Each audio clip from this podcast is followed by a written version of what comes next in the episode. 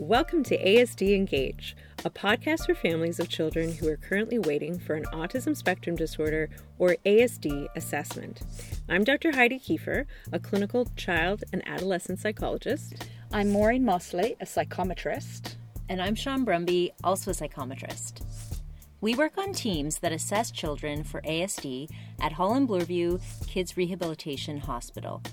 Each episode, we will present a topic that reflects concerns brought forward by families we work with. You'll hear information regarding the assessment process and insights and information from a variety of specialists. And more importantly, we'll talk directly to families who share some of their personal stories with us in an effort to help guide you through the assessment process. When a child is diagnosed with autism spectrum disorder, parents and families may subsequently be introduced to a variety of intervention services available. When challenging behaviors exist and are a priority for intervention, behavior therapy may be an option. But what exactly is behavior therapy, and who is qualified to do it? To help us understand these topics and be better prepared to encounter the myriad of terms often connected to this field, we're speaking in this episode to Justine Wiegelman, a board certified behavior analyst or behavior consultant from Holland Bloorview. So, um, first of all, could you start off by telling us a, a, bit about some of the different programs that you're involved in at Holland Bloorview and the client populations with which you work? Sure. So my I'm predominantly responsible for being in the psychopharmacology clinic. Um, so this is a clinic where kids are coming in who have tried medications to treat some challenging or interfering behavior with a community physician and it either didn't work or the family wanted to see if something could be optimized so they come into this clinic where there's physicians pharmacists nurses and myself as the behavior consultant and really, what the team is looking to do in this clinic is to get a nice uh, background and then to come up with a comprehensive plan for both medical intervention, so what medicines might be able to help.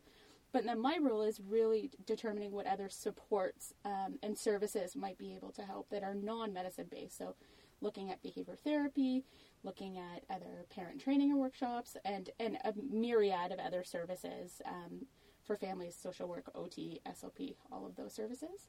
Mm-hmm. That's my main role. I'm also involved in um, a training for physicians in the community called Echo Autism. Um, and that involves um, working with a bunch of different experts in the field, so developmental pediatricians, psychologists, nurses, occupational therapists, autism advocates, um, parents, um, and myself. And that's really to train um, other pediatricians and uh, general practitioners about autism, um, which I really enjoy. And then I also work with Dr. Sharon Smile on some of her feeding research here. Okay, you are very busy. I am, yeah. so you work with many children with um, autism spectrum disorder. What age range do you typically see? So right now in my role in Holland Bloorview, I would say that the age range that I see in the psychopharmacology clinic is usually between about 8 to 17, so generally some older kids. Um, in the feeding clinic with Dr. Smile that I work at, they're they're very young kids, so they're they're 2 um, and so in the past, though, I work kind of anywhere between 16 months and 8, 18 years. Oh, it's a big range. It's mm-hmm. a huge range, yeah. and how did you first get interested in working with children with ASD? Um, I was an undergraduate, and one of the courses I was taking was developmental psych and one of the um, teaching assistants had a son with autism, and she was looking for somebody who could help do respite. Um, when her and her husband would actually go away on vacation for a week, and she kind of got me by saying it would look great on your resume. um, I knew nothing about autism, nothing about behavior therapy, um, but she got me there, obviously thinking about needing a job when I was done my undergrad. Um, and then she was actually a behavior consultant, so she um, was one of my first mentors in the field, and then I worked under her for a period of time, and then the rest is history. I, I fell in love, and that was that.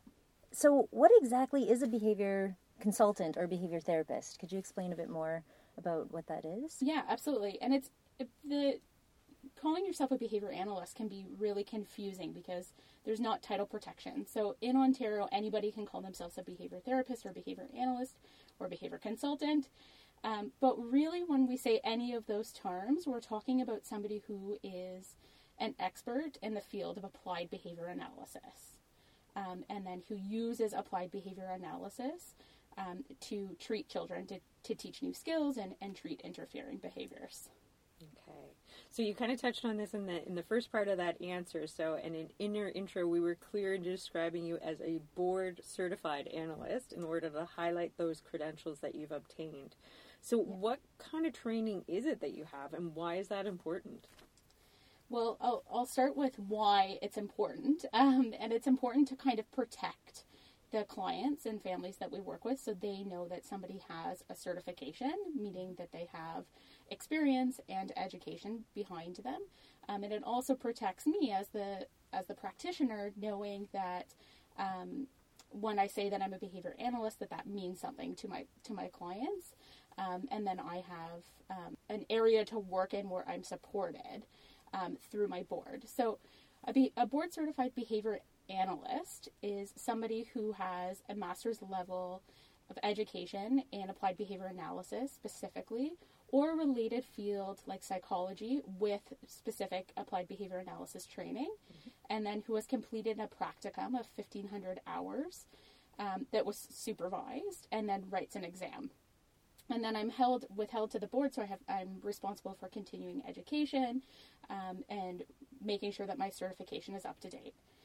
There's also, when you're looking at board certified behavior analyst, there's a doctorate level board certified behavior analyst, which is the same, but they have a PhD. Mm-hmm. There's also a board certified assistant behavior analyst, which is similar but a little less education, so no master's degree, just an undergraduate degree. And now there's registered behavior technicians who have a high school level of education at least, um, but they've re- received explicit training on applied behavior analysis. Um, and so, depending on which practitioner you're dealing with, they may require more or less supervision from a BCBA or BCBAD. Okay. Wow, I had no idea of all these different levels. Yeah, yeah, yeah. It gets, and this is why it's so mm-hmm. confusing. And there's so many acronyms um, it's hard to tell, but those credentials kind of all mean something and that they have explicit training on applied behavior analysis. Right. And I like how you highlighted it's like it's important for the clients, but it's also important for you as well. Yeah. Mm-hmm. Yeah. yeah. So, um, Justine, in general, why would uh, a child and family become involved in behavior therapy? And does a child need to have a diagnosis in order to work with a behavior consultant? So, I'll answer your your last question first. Yeah. You do not need to have a diagnosis to be involved with a behavior consultant um, at all. In fact, applied behavior analysis is, is not an autism only treatment. It's just, um, we found it was really effective for autism, and that's kind of where the funding has gone in the province, and so that's where you see most of us working. Um, but really, we just teach any new behaviors or new skills that any person wants to know or wants to learn, sorry. And we also work on kind of helping reduce behaviors that might be interfering with somebody's life. Um, mm-hmm. So parents would become involved in applied behavior analysis for a variety of reasons. In the toddler phase, it might be when you're toilet training. If you don't, if you're not sure where to start with toilet training, or if you're having some challenges with toilet training, you might become involved. Sleep training is another really big area of support. Um, let's say you have a kiddo who doesn't want to sleep in their own bed at night, and so they're sleeping with you, and you want to get out of that pattern and teach them to sleep in their own bed. Later in life, it can be, you know, a preteen or a teen that doesn't want to do their homework, and they need some help kind of learning to set goals and monitor their time so that they can do homework. Um, and then adults sometimes become involved with behavior therapy services too if they want to um, do something like learn to run a marathon or mm. lose weight or um, pick up another skill that they're having difficulty with and they kind of need somebody to help create a plan for them. Mm-hmm. That's a lot broader than I think people often expect.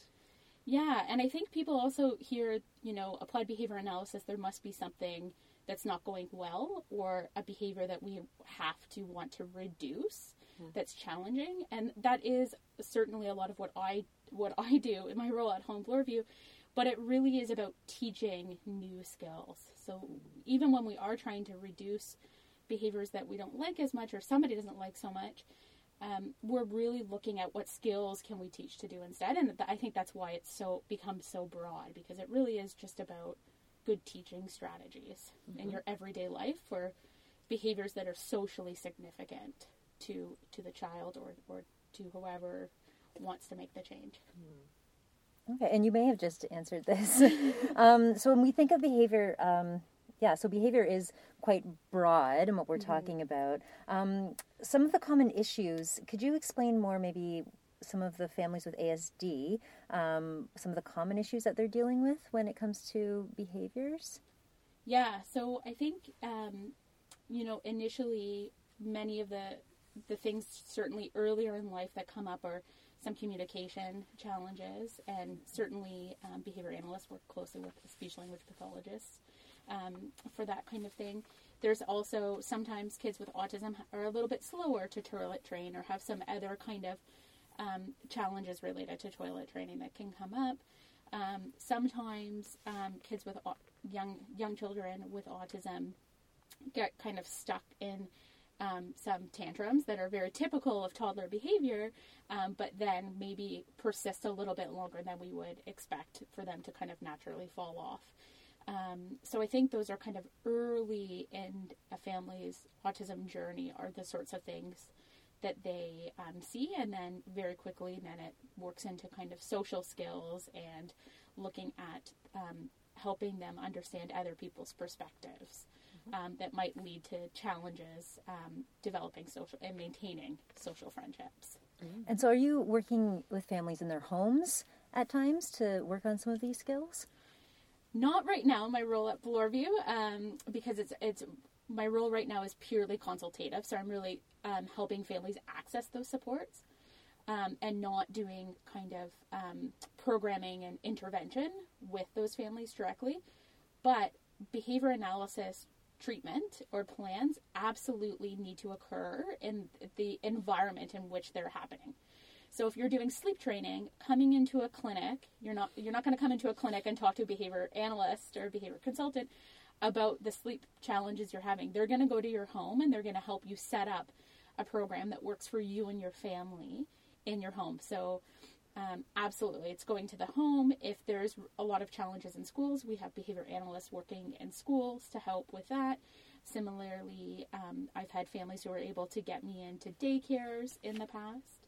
Um, so yeah, I used to go into the home, and, and I actually it's a component that I do miss because um, you really get to know a family quite well when you're in their home. Um, but yes, that's where treatment occurs, where where the challenge is happening, or where the goal, where the behavior, we want to see the behavior happen. Okay. Yeah, and you kind of um, touched on this when you were talking about a lot of times the focus is on maybe eliminating behaviors, right? Whereas you want to emphasize building skills, Yeah. right? So there there can be that tendency to think of behavior with negative connotations, right? And to perhaps focus on trying to eliminate certain actions or activities that a child does.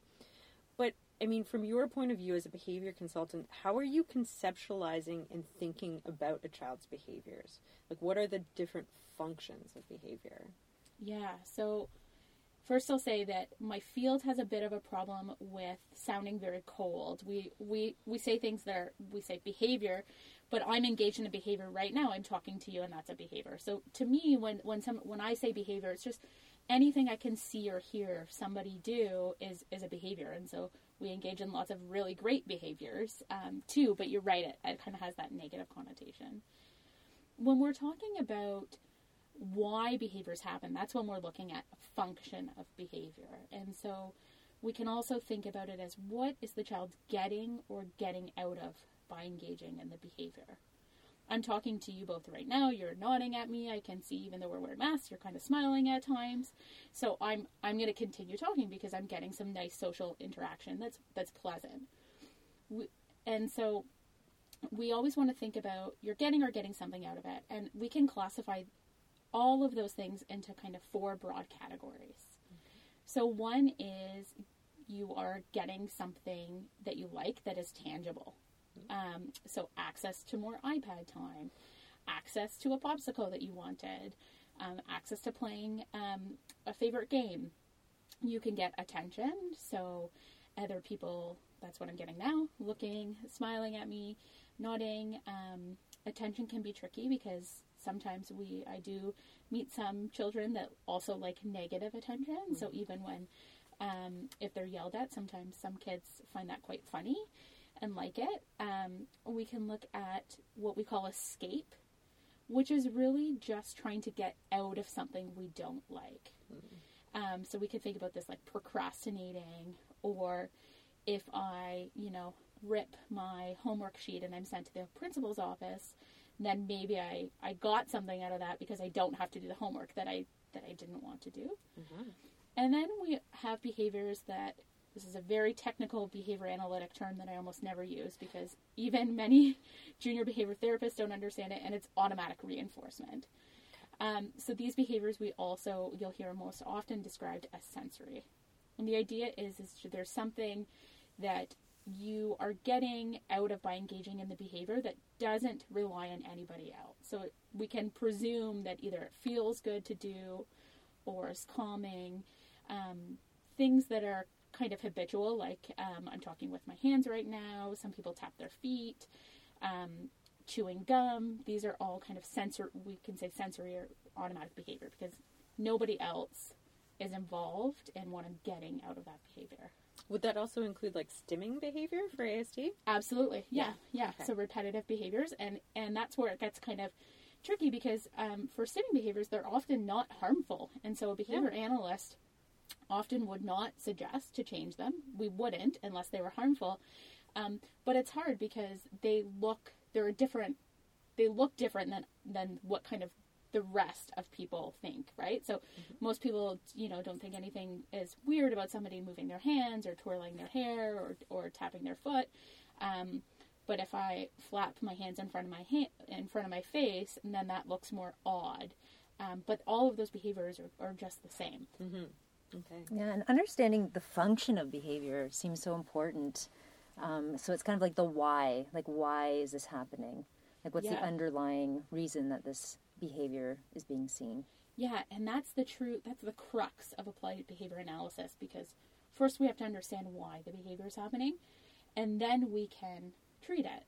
Right? So in that example where a kiddo is ripping up a homework sheet to, and going to the principal's office, we can see a pattern and say even though maybe the teacher's trying to use the principal's office as a way to get that ripping to stop, it might actu- actually be accidentally strengthening behavior. Mm-hmm. And once we understand that, we can say, okay, so what can we do instead to help teach the child to do their homework? And how can we respond differently in a way that doesn't accidentally reward that behavior that we don't like?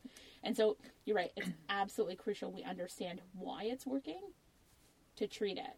And I, I tell my families it's kind of like when you go to your doctor's house your, your doctor's house, your doctor's office, if you have an ailment, they don't just give you a medication. They're going to assess why that's happening. And, and that's the exact same in behavior analysis. Mm-hmm. And it reminds me of because I was a senior facilitator and then a program coordinator for many years. And um, just the attention piece, sometimes it can be once you understand why a behavior is happening, then you have a better way of understanding how you should react to that. Mm-hmm. And I just remember sometimes having to not attend to things that where a child was really wanting someone's attention and yes. to have to, you know, put up a face where it's like I'm gonna pretend I didn't see that and I'm gonna try not to react even though it goes against every kind of instinct yes. that you have um, and that can be really tricky but yes. it's something that's really good to learn once you know that a certain behavior is happening because the child wants your attention or um, they want that reaction. Exactly. And so in that moment, we can respond with less or no attention. And then we need to look at, too, how do we create a more reasonable and appropriate way for that child to access the attention? Um, and sometimes it's just that you can't have attention all the time. And so sometimes it's learning that skill of tolerating that you don't get attention all the time. And sometimes it's learn, and often it's learning a different way to communicate that you need that attention. Um, but yeah, it is um, tricky, especially um, sometimes kids do things that are very cute, that are very hard not to kind of crack a smile at. Um, and then kids very quickly learn things that are dangerous that you have to attend to. So that attention piece can be It's a very- tricky one to yeah. navigate. Yeah, that's the tricky piece. Knowing when to intervene and when to ignore. Yes. I could see how though, like understanding the functions of behavior also might help remove um, or, or change certain parent interpretations of why a behavior might be happening, and taking away some of, maybe of the negative connotations they might be having about a behavior. Yeah, absolutely. Yeah.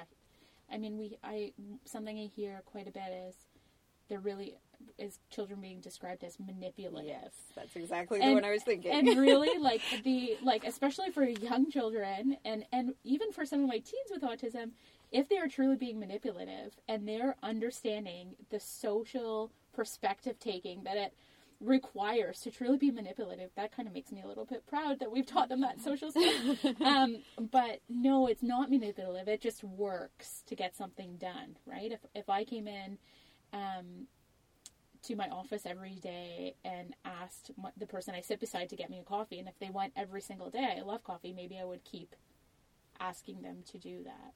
Yeah. Um, right? But then somebody would have to teach me that it's not polite to always ask for a coffee and th- those other skills. But yeah, they just they just work. It's not that somebody has wants to be manipulative or do things purposely. It just is getting a need met for them. Right.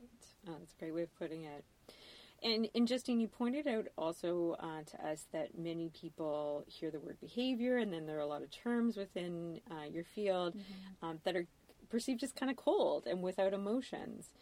Do you consider emotions in your work with children and families? Yes, yes, um, yes, absolutely. It is, um, you know, behavior analysis has had it's a it's a new kind of science, um, and we've had some growing pains, and we've had had some, um, you know, past that wasn't so great. Where you know, in the past we may have said, like other researchers may have said, no, we don't need to consider emotions, but we absolutely do. Um, I think no person could say for themselves that their emotion doesn't affect their behavior, right? And it is the exact same for all kids and, and kids with autism. They have emotions too, and that absolutely affects their behavior. And so we can, and so we we do need to consider it. Um, sometimes, though, as especially when kids can't tell us how they're feeling, sometimes then we have to kind of focus on just what can we see and hear because I don't want to infer something about what that child is thinking that's incorrect. Um, but absolutely, we consider emotions and know that emotions affect all of our behavior, um, regardless of our age and regardless of whether we have autism or not.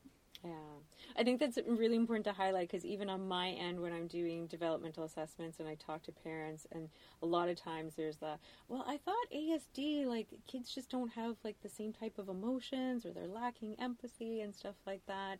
Um, so I think uh, to clear that up, that emotions still play a really big role in all of this. Yeah, and and you know many autistic people that I've met have even more empathy um, than some non-autistic people as well. So um, yeah, those emotions play a role, and and it's just about kind of figuring out where and when can we infer about emotion, and then where do we kind of have to put our science hat on and, and look back and observe the situation um, without the emotion. So it's not that you're not considering the emotion, but just what can you, you know, what is the story that I'm seeing in front of me unfold, and then thinking about, okay, are there certain times, uh, setting, we call them setting events, or are there certain things that are kind of setting that child up to have a rougher day, right? If they're kind of in a bad mood, if something um, has happened to them and they're sad, if they're feeling anxious about something, then that can all set them up to have kind of a, a more challenging day.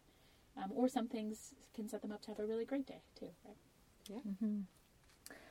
So, when parents are researching and learning about ASD, inevitably they are going to encounter the acronym ABA, uh, which stands for Applied Behavior Analysis. Could you explain what ABA is and why it's so much associated with ASD? Yeah, so applied behavior analysis is our scientific approach to understanding behavior and then um, changing behavior modifying behavior. And and when I say changing or modifying behavior, I'm talking about learning new skills and reducing skills that are getting in the way of us learn or sorry, reducing behaviors that are getting in the way of us learning. So we kind of already talked about looking at the function of behavior and why that was so important. And so that's where that kind of um, behavior analytics. So behavior analysis is really about assessing and looking through, you know, using our science to assess why behavior is happening. And then that applied piece of applied behavior analysis is saying, okay, so what can we do? How can we change the environment? So, how can we get other people to react differently? How can we make um, the setting that the child is in more supportive, that they can learn skills um, and decrease any interfering skills? And then, you know, continue with that scientific approach. Then we set goals and we continue to track progress and take data so we can see, you know, are the strategies that we're putting into place, are they actually helpful? If we're not actually teaching a new skill, then we need to change our strategy. If an interfering behavior is not getting better, then we then we need to change our strategy. Um, and so that's kind of ABA in a nutshell. Applied behavior analysis is, is so broad and can work in so many different areas, um, and does. But I think that when we kind of saw that it works for ASD, um, that's where a lot of the funding dollars went, and certainly in the province and in other countries around the world, so much funding went into applied behavior analysis for the treatment of autism. And so that's then where more professionals started to work, and so that's why you kind of always hear them together. Um, so ABA is considered an effective treatment for ASD. Um, and when I say treatment, just like helping to learn new skills, but um, but it also works in many other um, settings with many other types of challenges, even in organizations like big banks, how to get your employees to be more productive, for example. So it can have something um, totally separate from autism mm-hmm. as well. But that's why they're kind of linked. And could you give us an example of how you might break down and tackle a behavior using the ABA, an ABA approach? Yeah. So first, my first question is always around kind of what is the challenging behavior. So, what does it look like and sound like? So, if a parent says, you know, they're having a meltdown, that could look very different for every child. So, what does a meltdown look like for your child? And then I look and ask about, okay, what's happening in the environment whenever you see that behavior? Um, sometimes I'll ask parents to take some notes about what's happening before. Sometimes I'll observe what's happening before. And I look for patterns, right? So let's say um, a child's throwing themselves on the floor and then I see a pattern of it's whenever, you know, a screen is turned off. Mm-hmm. Right? So then that lets me know, okay, so the screen's turned off, they're flo- throwing themselves on the floor. And then I look at what happens right after they throw themselves on the floor. So how is how are the adults, how are other people responding? And that gives me the biggest clue about what the function could be. So if I see that the other adults are responding by maybe offering a bunch of other alternatives that are highly preferred, then that can tell me something about the function and I can say, "Oh, okay, so whenever they something's removed from them, they throw themselves on the floor and then they're offered other highly preferred items. Okay, so they must be doing this to get access to a tangible item. Um, so once I understand that, and then I can look and say, okay, so first things first, how do we res- how do we teach that child to ask for other for items that they want that's not melting down on the floor, right? Because they're they're communicating. That behavior is communication. So how can we teach them to communicate what they need or want? So we're so we're looking at that, and then we can say, how can we teach the parents or the adult how to respond to make it less likely to happen again in the future, right? So we might be telling the parents, you know, maybe redirect them to other activities, but not their favorite activities if the meltdown means that they're getting access to something that's their absolutely favorite. Maybe they get their favorite activities when they ask for those items in a more appropriate way, whatever that way might be, if it's sign language or pictures or verbal communication or even pointing, mm-hmm. right? And then we can also look at, so we're looking at what behavior can we teach for them to do instead? How do we respond? And we can also look at how can we even prevent the behavior? So what if we, instead of just taking away that screen, what if we give them a warning that it's about to be over? What if we give them um, a warning and also offer them those other highly preferred action uh, activities before the behavior starts? And so we're always looking at three points of strategies. to prevent, to replace the behavior with with a better one, and then to respond to the behavior when it when it does happen, because it will, Mm-hmm. um, and what we can do instead. That's great advice. Yeah. Mhm. Um, I I think a lot of times I hear parents when they try something new and then it doesn't work. But I'm always curious about like, well, how long should you try until you know it really doesn't work? so i mean it's so it's so tricky because it's so variable it depends on what it is. it also depends on how long has that interfering behavior let's say it's an interfering behavior how long has it happened Yeah. right if you're trying to you know this old this old thing you can't teach an old dog new tricks. Well you absolutely can but it might take longer right? So with children their learning history or their their behavior is not as long hasn't necessarily happened as long. But if it's been going on for a year then it's going to take a little longer than if it's a new behavior that you you know that's been happening a week and you think oh we got to nip this in the bud kind of thing. Um, my general rule of thumb is when you have a good behavior strategy that you've developed by looking at the function and thinking about all those points of intervention, I say please give it two or three weeks of consistent implementation. And collect some data, even sometimes it's parents just writing on a calendar how things went or, you know, how they felt things went is even helpful. Um, and you should gradually see it getting better. So if it's a behavior that is interfering, hopefully it's happening less. Or if it's a new skill you're teaching, it should be happening more. So it doesn't mean that you've met the goal necessarily at two or three weeks, but you should be making some progress. And if you're if you're not making progress, you don't have to throw everything out the window, but you can kind of reevaluate and try to change one thing.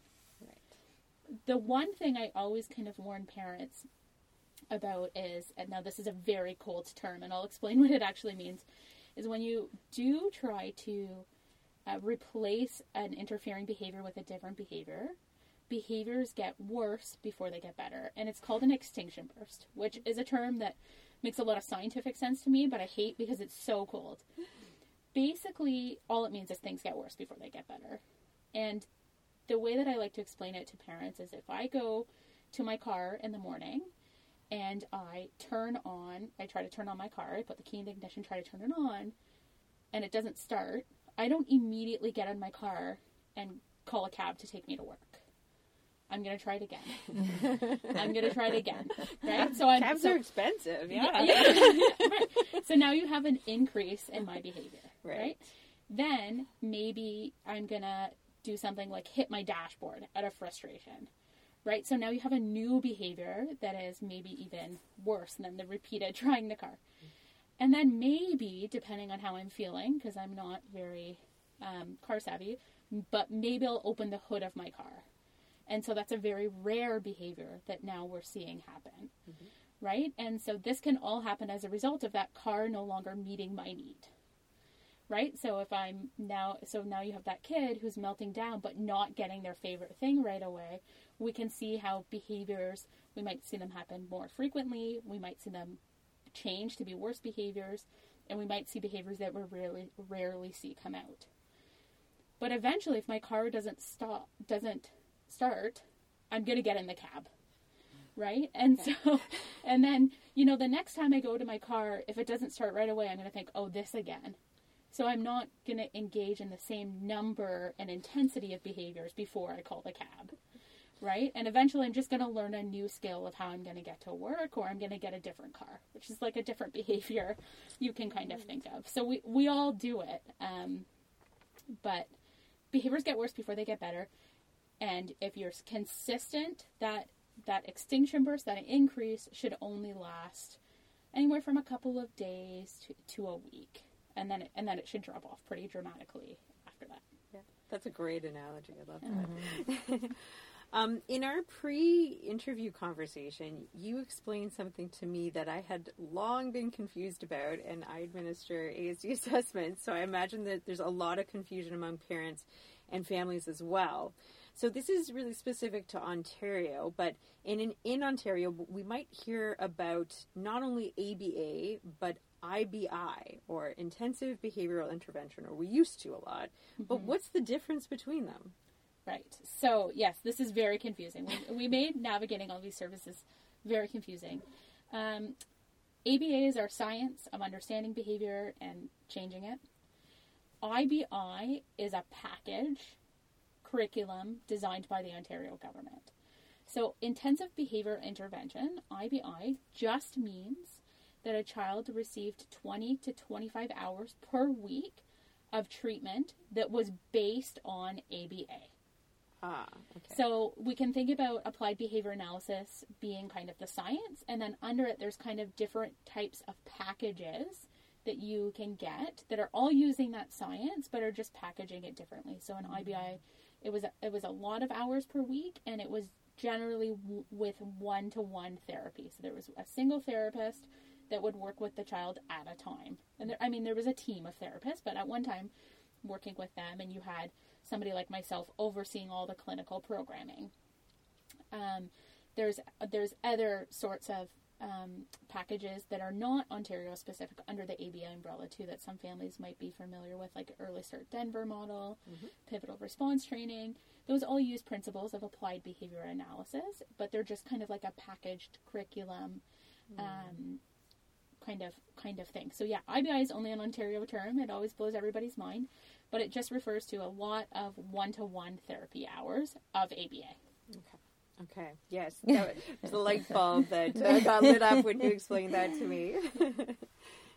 Um, so we've always we, we often hear that early intervention is really important for kids with ASD. Um, is there value in behavior therapy for children and youth at older ages? And how does it look different in older kids versus younger kids? Yeah, there's absolutely value. Um, the the really lovely thing about applied behavior analysis it is it is designed to be individualized. So any applied behavior analysis program should meet the child where where their current needs are. Um, so you know when we're talking about early intervention, we're looking at how do we catch kids up, right? That's kind of the goal of early intervention. Can we catch them up? Can we teach them the skills they need to learn, like their same age neurotypical peers? When we're looking at some older kids, um, it changes. One is they um, they they should have more increasing say in what goals are important to them. Um, often it looks like more specific goals around their their needs. So whether it's they're having difficulty social with social skills, I've had some clients who you know are highly motivated to have friends, who are highly motivated to have romantic relationships, um, and don't understand how to even go about speaking to somebody that they might romantically be interested in. Um, sometimes, you know, it's more about homework or getting a job later. Um, teenagers are teenagers, regardless of whether you have autism or not. So often it's kind of looking at conflict in the home with parents um, and helping them, you know, reach goals so that they can be more independent, just like every teen wants to be independent, um, and helping their parents kind of let them be more independent. Um, so it just kind of changes based on based on needs. School age kids might have, you know, challenges with staying on task um, in the classroom, and they and they need more help with that. This actually reminds me of a show that we've been into, uh, Love on the Spectrum. Yeah, yes. yeah. And there's been some behavior kind of uh, consultation around how to shape those behaviors when you're going out on a date for the first time. Absolutely, and Yeah. especially like we we know that our social um, interactions become ever increasingly complex, right, as we age, and so it's always kind of learning those skills. I mean, many adults haven't figured it out too, right? Um, there's moments where I think I haven't figured out this this whole marriage thing, right? like there's there's so um, so yeah, absolutely. As those complexities happen, and as as kids with autism grow, their their needs change, and so applied behavior analysis is all about helping teach the new skills that they want that they want to learn, and then helping reduce anything that might be getting in the way of the skills that they want to learn. And do you find, um, are there any common misconceptions that parents may have when their child is starting with behavior therapy? Yeah. Um, there's there's there's a lot. I think when you're um, when you're starting with behavior therapy, um, I think one of the common misconceptions I had, I think, is is partly because of the way we structured applied behavior analysis in the province because we had this IBI program. Um, so a lot of parents that I meet now really feel that unless they're kind of bringing their child to a center where they're getting a high number of one to one hours, they're not getting applied behavior analysis. Mm. So it's a lot of teaching about what is behavior analysis, how can it help, and what role parents can take in helping teach their child those skills. Because really, parents are our biggest allies, and we can, I can teach parents to kind of, not to be a therapist, but to kind of know how to respond to those things and then that makes their life at home so much better. And the, the children acquire skills faster because they're accessing them and practicing them at home a, a lot. Um, so that's i think one of the major misconceptions. Um, the other thing is is that you know applied behavior analysis seems very cold so i get a lot of questions around that. Um, or where they've heard, oh, you should just ignore this behavior, right? And we talked about there are moments and times when we need to ignore behavior, but then really helping them understand, well, we have to look at why the behavior is happening um, to know what to do. So, think so misconceptions about that. Um, and then, you know, there are some people that feel very strongly that applied behavior analysis is not an appropriate treatment. So, explaining to them, you know, what it is, that that I do or what a behavior consultant or analyst would do, um, and and helping them realize that they would be working on their goals that are significant to their ch- to their child's life and to the child's goals as soon as the child is able to kind of let us know what some of their goals are and what's important to them. So I think early in the autism journey, it's more it's a lot of clarity about what is ABA and um, and language that we all understand um, kind of avoiding all this jargon and, and these really cold clinical terms. Mm-hmm. And that's important for parents listening if they're just starting off on the ASD journey because it is it can be very confusing all the different terms and different types of therapies that use ABA and um, but I think you're really helping us understand exactly what you do and the different things that you can work on yeah. and different ways that you can work on these skills. Yeah, and I think you know one of my kind of goals as a professional is to really empower parents to ask those questions. Applied behavior analysis is based on this long history of science, but at the end of the day, it's not rocket science. It, it should make good sense to you when somebody's speaking to you about it. So, if you're speaking to a behavior therapist and it's very jargony or you're not quite understanding why they're recommending something or what they're saying, challenge them, ask them about it, and they should they should be able to tell you in a way that allows you to then go and tell your neighbor what they told you right? That's kind of the test. If you can't tell your neighbor, or family member, or friend what the behavior analyst told you, then maybe that behavior analyst isn't a good fit for you because it should be it should be it should make good sense. And if it if it doesn't, ask. Mm-hmm. And and don't feel I think sometimes it's hard, you know, you're early in the autism journey, you're you're trying to learn about it, you want the help of professionals, but don't be afraid to to really challenge and ask them those questions because they're there to help you and your family. So um, ask away. Mm-hmm. So, temper tantrums, aggression, toileting issues, taking flight in dangerous situations, these are all types of situations that can arise at very inopportune times. Yes. and, I, am thinking of when parents are exhausted at the end of the day or when they're out in public with their child trying to run errands. Yes. Do you find that there are certain traps that parents can fall into when their child is exhibiting challenging behaviors? Yeah, so let's say you've had a very busy day and you're at your kiddo with at the grocery store and they're like hitting you because they want a chocolate bar. This is like a very simplified example, um, but you have a goal. You want to just get what you need at the grocery store and you want to get out of there. Um, and so when you buy that your child the chocolate bar, you might in that moment realize, no, probably right away. Most parents tell me this. I knew I shouldn't have got them the chocolate bar because they hit me, but I needed it to stop so I could go.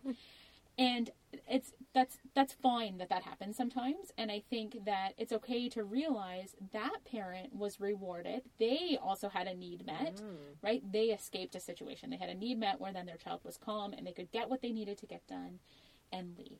Right. Right? And so i think though kids learn very quickly what situations they can kind of test and and um, push push the boundaries a little bit. And so I think that my recommendation would be real life happens.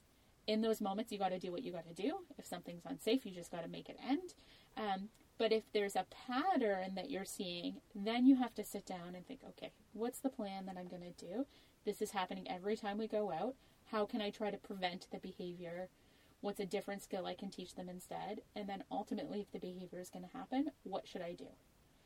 And then go out to the grocery store and practice that on a day that you don't have a million other things going on and you're not already tired and overwhelmed, um, so that you can start to kind of go through the skill of grocery shopping and aggression doesn't lead, does not lead to a chocolate bar.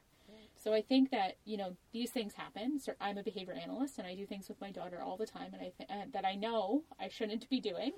Um, but at the end of the day, if those things are becoming a problem and a pattern, then know that you can always go back and make a plan and kind of fix the problem, right? So you can you can always change behavior. And if there's a moment where you where a parent needs to have a need met, they can have their need met and then make a plan for for what to do next time.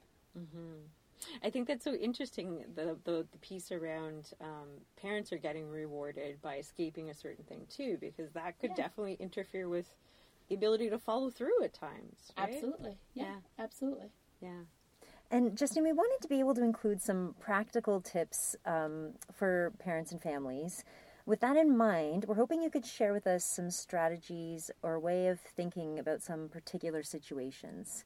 Um, so, first of all, could you tell us about how to reinforce and increase appropriate behaviors versus, versus correcting the problematic ones? Yeah, so when we talk about reinforce, that just means strengthen the behavior that we want to see, right? And so, really, when we're talking about how we reinforce behaviors, we can think about it how do we reward a good behavior, right?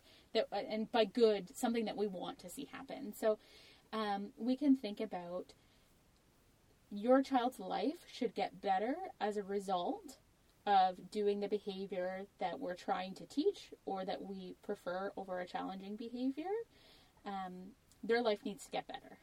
Right? If their life doesn't get better or stays the same, it's effortful to do kind of a new behavior, um, so we might not see it again. Right? So if I come to work and let's say I'm involved in a special project and I'm working all of this extra time um, and putting you know late hours into it, if I got a bonus or if I got a thank you note from my boss, that's a nice reward that will make it more likely the next time a special project comes up that I will, you know, put as much effort into it. Versus if I got nothing, or if my boss said something like, well, yeah, you did all that extra work into it, but you know, you also came in late. Then I'm going to be less likely to do all that extra work next time. Um, so I would say when you see your child do something you really like and you'd like to see more of, think about how can I make their life better, and how you make your child's life better depends on your child. It could be, you know, um, toilet training my daughter. She was having some some accidents, and I thought, how can I make it better? She really loves animal crackers. They're a big treat. So when she asks to use the washroom, she gets an animal cracker. Right? That works for her. For other kids, it might be, you know, lots of lots of praise, lots of high fives. Um, for some kids, it might be time alone where they get to relax. Um, sometimes it's if they're doing, you know, a little worksheet that's hard for them, you know, stopping them halfway in the middle and saying, You're doing such a good job. Do you want to have a break? Right? Where you're allowing them before they, um, allowing them to leave something that they don't really like. So just, I think that's my biggest tip make their life better. That's a great way of looking at it. And where do parents start when they're trying to have their child do something that they don't want to do? I know it's a big question. They're trying to have their child do something they don't want to do. Well, um, I would say that the first thing you want to consider is how can you make that task as easy as possible for them. Right? So let's say it's cleaning up your toys, right? So maybe a child doesn't want to clean up their toys, they want to keep playing. How can I make that task as easy as possible? Well, maybe I I can help them clean up. Maybe I can tell them, give them some warning that, you know, we're going to clean up the toys, but then we're going to go do another fun activity. Or letting them know what's coming next that they can look forward to. Um, to make it kind of an easier transition. Um, once we make it a little easier and we help them, or this is called prompting, helping them to complete whatever you've asked them to do, then the important piece is that reward, making their life better. Right? So so make simplify it, help them do it, and then make their life better when they do. Even if they just attempted it but didn't quite get it right, you have to make their life better. Mm. And as they continue to attempt it, then you can kind of up your ante and what you require to make their life better, right? So then maybe initially if you clean up all of the toys but one and they only have to put one toy back in the toy box. Maybe you do that a couple times and then maybe the next time is they have to put a handful of toys in the toy box in order to get you know whatever reward you've decided or their life better the high five or whatever it is so breaking it down into breaking it easier down steps yeah. and and then slowly adjusting your expectation we call it shaping so slowly adjusting your expectation until you're kind of getting your child to do the behavior that you want them to do at the goal level that you initially set. Yeah, and I guess uh, for some kids too, um, what might support that process is, is things like visuals. And visuals, like hundred percent. Yes, right? thank you. Yeah. yeah. So yeah, showing them visuals of, of what's expected. So we can use visuals, warnings, timers to let them know, um, helping them to do it, all of those things. And that also leads well into a question about how can you support a child transitioning from a preferred activity to a non-preferred activity yes so in the same way so thinking so visuals are great using a first then board um, or a first then next board which shows the preferred activity and then the activity you want them to do but then the next preferred activity they're going to get to do so they can kind of plan their day yeah. And I mean, if you think about it, I don't want to come to work or have a weekend where somebody only tells me moment to moment what my activity is, right? I want to know, okay, I have to do the dishes, but what am I going to do after that? Mm-hmm. So these are normal things that we expect, and, and so we should tell our children too. And visuals support that. Um, so using a visual, some kids really benefit from having um, like a transition item. So if they're leaving a very fun area and they're going to do something else, maybe they can take a little toy or a little fidget item with them to go over to it. Um, you know, looking at how can we reward when they do leave that preferred area to go over to the next task. And in terms of thinking about how can we make it easier when we're trying to teach a good transition that we know is already a challenge, it shouldn't be favorite thing to least favorite thing, right? And so it can maybe favorite thing to another kind of preferred thing, and then a favorite thing to kind of a neutral, medium preferred, and then a favorite thing to a not so preferred task. So you're kind of gra- making it a bit easier so they're learning that they're leaving this area to do something else. Their life gets better, even though it's not something that they particularly like. Mm-hmm. So you're reinforcing it and then um, over time it gets um, sorry they're leaving the area to do something that they also like and you're reinforcing it. And then you can gradually kind of make it transitioning to things that they like less but they'll they'll tolerate it a little more because they've had a nice learning history. Is that something so like once you've got that kind of template or that kind of strategy approach in place can then you use that like and be adaptive with like a more novel situation? So like yes. i mean it's it's fall and winter and so people are getting flu shots right? And needles can be a big issue right? And yeah. it's not a very preferred activity by many kids. Yes. Yeah. Yeah absolutely. And so using that first then next so we're gonna go in have it and then what to, can you look forward to after you do something that's very difficult yes. for you right um, and also sometimes with that sort of thing that doesn't happen super frequently. It's not like it's a daily task for the child. Sometimes I'll um, write a little social story or family will make a little social story that just outlines so the child knows exactly what the expectation is, what's going to happen. Um, so it's very clear to them when they go in that they know what to expect at each stage. I've had families say that if we tell my child what's about to happen, they won't sleep at night. It will it will go disastrous. So you know your child best, then don't use that strategy. But yeah, once you find a strategy that is helpful, like visuals, you can absolutely apply it to all of those situations. Okay. Um, and how do you know that behavior therapy is rolling out successfully if you're a parent? You should see change. You should see progress. Goals that you set, you should see um, progress towards them. right? And a, a behavior therapist will really break goals down. You've probably already heard me say many ways how we kind of break down break down goals towards the end big goal, but you should see progress on those. And so, um, if you're working with behavior therapists, they will take data or they'll ask you to take some data. So we want to see, you know, behaviors that we're trying to increase, so skills we're trying to increase. We want to see them happening more often with less support needed to do the behavior. And for interfering behaviors that we want to see happen less, you should see them happening less frequently. Um, and again, it's kind of a gradual process leading to that goal. But within within about two weeks, you should start to see a measurable two or three weeks, a measurable progress towards that goal. That one of the most important things about behavior analysis is we don't stay using strategies that are ineffective. Um, we, we change them, even if it's only changing one thing. Mm-hmm. And usually, when families find that they're trying something and it's not working the way they thought, almost always the first troubleshooting step is evaluating is their life getting better? Mm.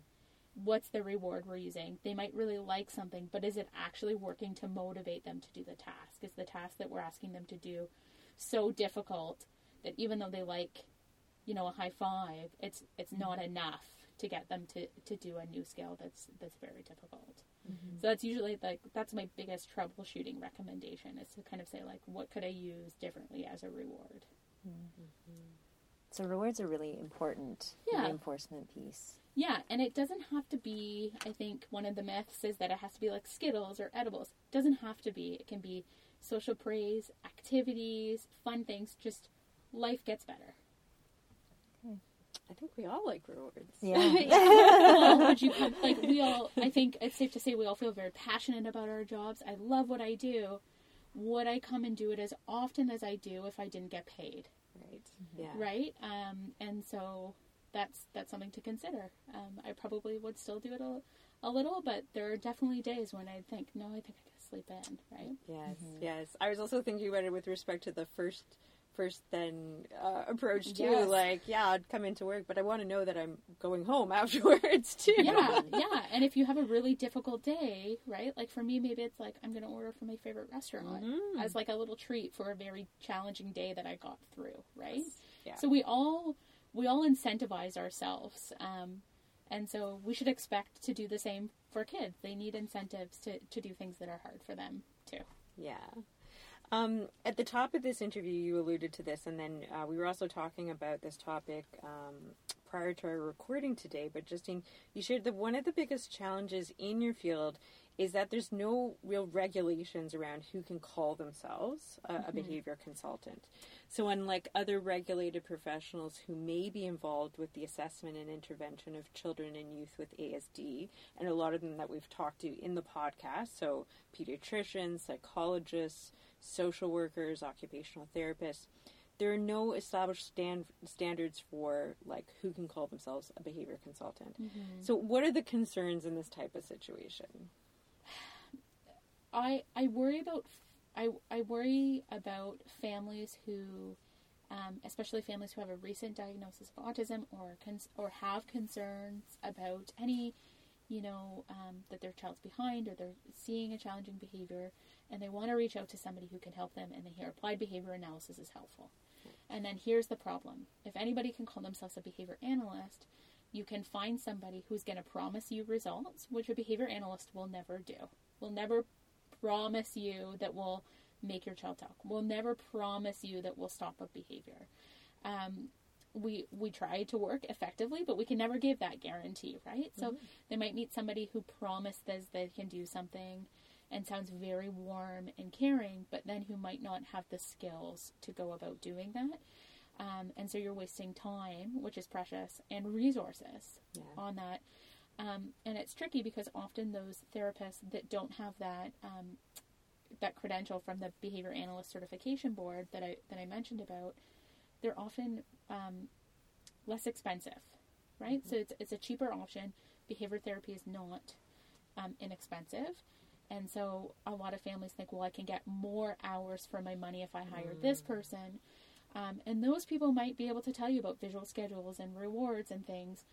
Um, but where the problem is is if that if your child is not making progress or there's a really challenging interfering behavior, they just simply do not have the skill to troubleshoot around it.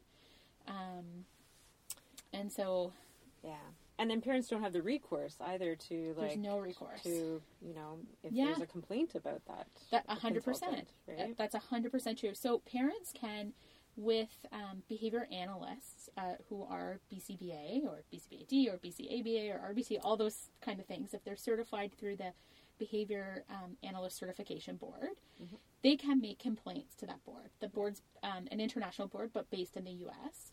Um, so they can absolutely make complaints and they can look up to see if somebody does have the credentials. Um, unfortunately, I have come across people who who have clinics who say they have the credential and, and they don't, which is challenging. So you can always look us up on the on the board's website and you can make a complaint. But it's important that we have um, regulation within the province so that you can make a local complaint and so that the laws follow our provincial laws or our federal laws, right? Yeah. Because I'm not, I mean, technically, ethically, I'm bound by laws, but it's not the same as having a college of psychologists, for instance, right? Where you know exactly um, how to make the complaint and that it's Ontario specific understanding of how our laws work. Um, and so behavior analysts are certainly um, really fighting for and working towards that, and hopefully will be coming soon. But it is a big problem right now, so you really have to be savvy and ask about what the what their qualifications are, um, especially to if they're overseeing or designing the program. Sometimes we have really great therapists that don't have those qualifications, but they're being clinically supervised by somebody else who is telling them exactly what to do and monitoring the program.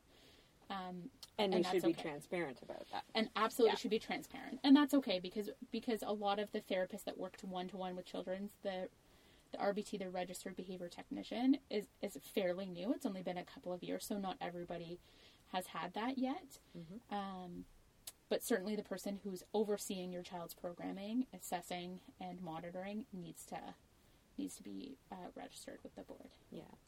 So, given you know that the the issues around kind of lack of regulation at this point, Yeah. given with like a funding structure where kind of parents have to seek out their services on their own, that creates a bit of buyer beware type of caveat. yes So, what should parents be looking for in a behavior consultant? So making sure that they're um, certified with the board, and actually with the no, like the Ontario Autism Program, um, they do specify that if it's somebody overseeing, they have to be um, a BCBA or working towards it, um, which is a bit different. Um, but I would say look at their academic background. Make sure that once you know that they have the the certification, then make sure that they have experience working with a child similar to yours, right? Um, I've worked in pediatrics from 16 months to 18 years, but if I'm asked to consult on a 40 year old, right, I'm going to need somebody to oversee me and supervise me as I'm gaining that experience. Right. So it doesn't mean that that behavior analyst can't help you, but it but it means there needs to be another level of some supervision um, to do that. They should be able to tell you exactly um, what their plan is for assessment and how they treat in p- clear terms that make sense to you, and how they bill should be very transparent. You should know exactly how much it's going to cost um, per hour, or you know what the general plan is. Um, and I do have a sheet that um, that I can give that's kind of what to look for in a good behavior therapist and what sorts of questions to ask.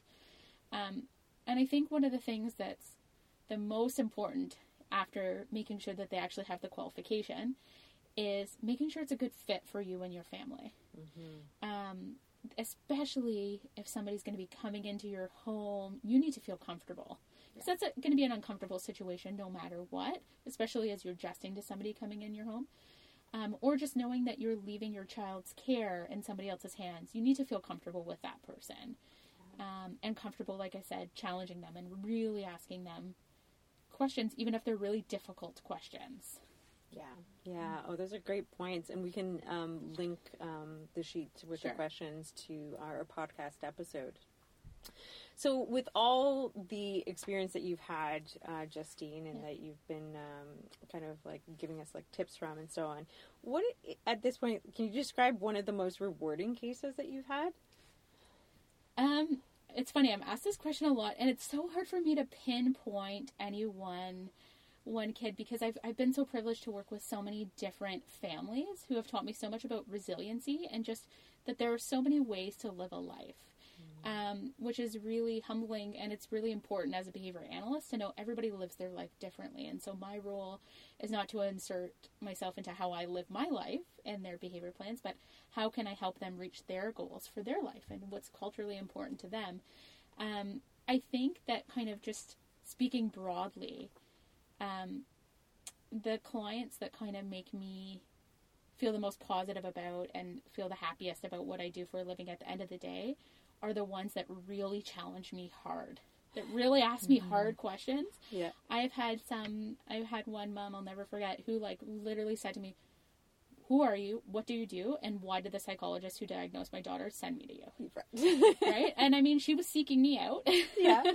um but it's I think that that's a real opportunity and a privilege to kind of talk to those families about what I do and, and leave it up to them and in their hands to decide whether they want my support or not. And some families decide that they don't and they want to, you know, pursue a different support.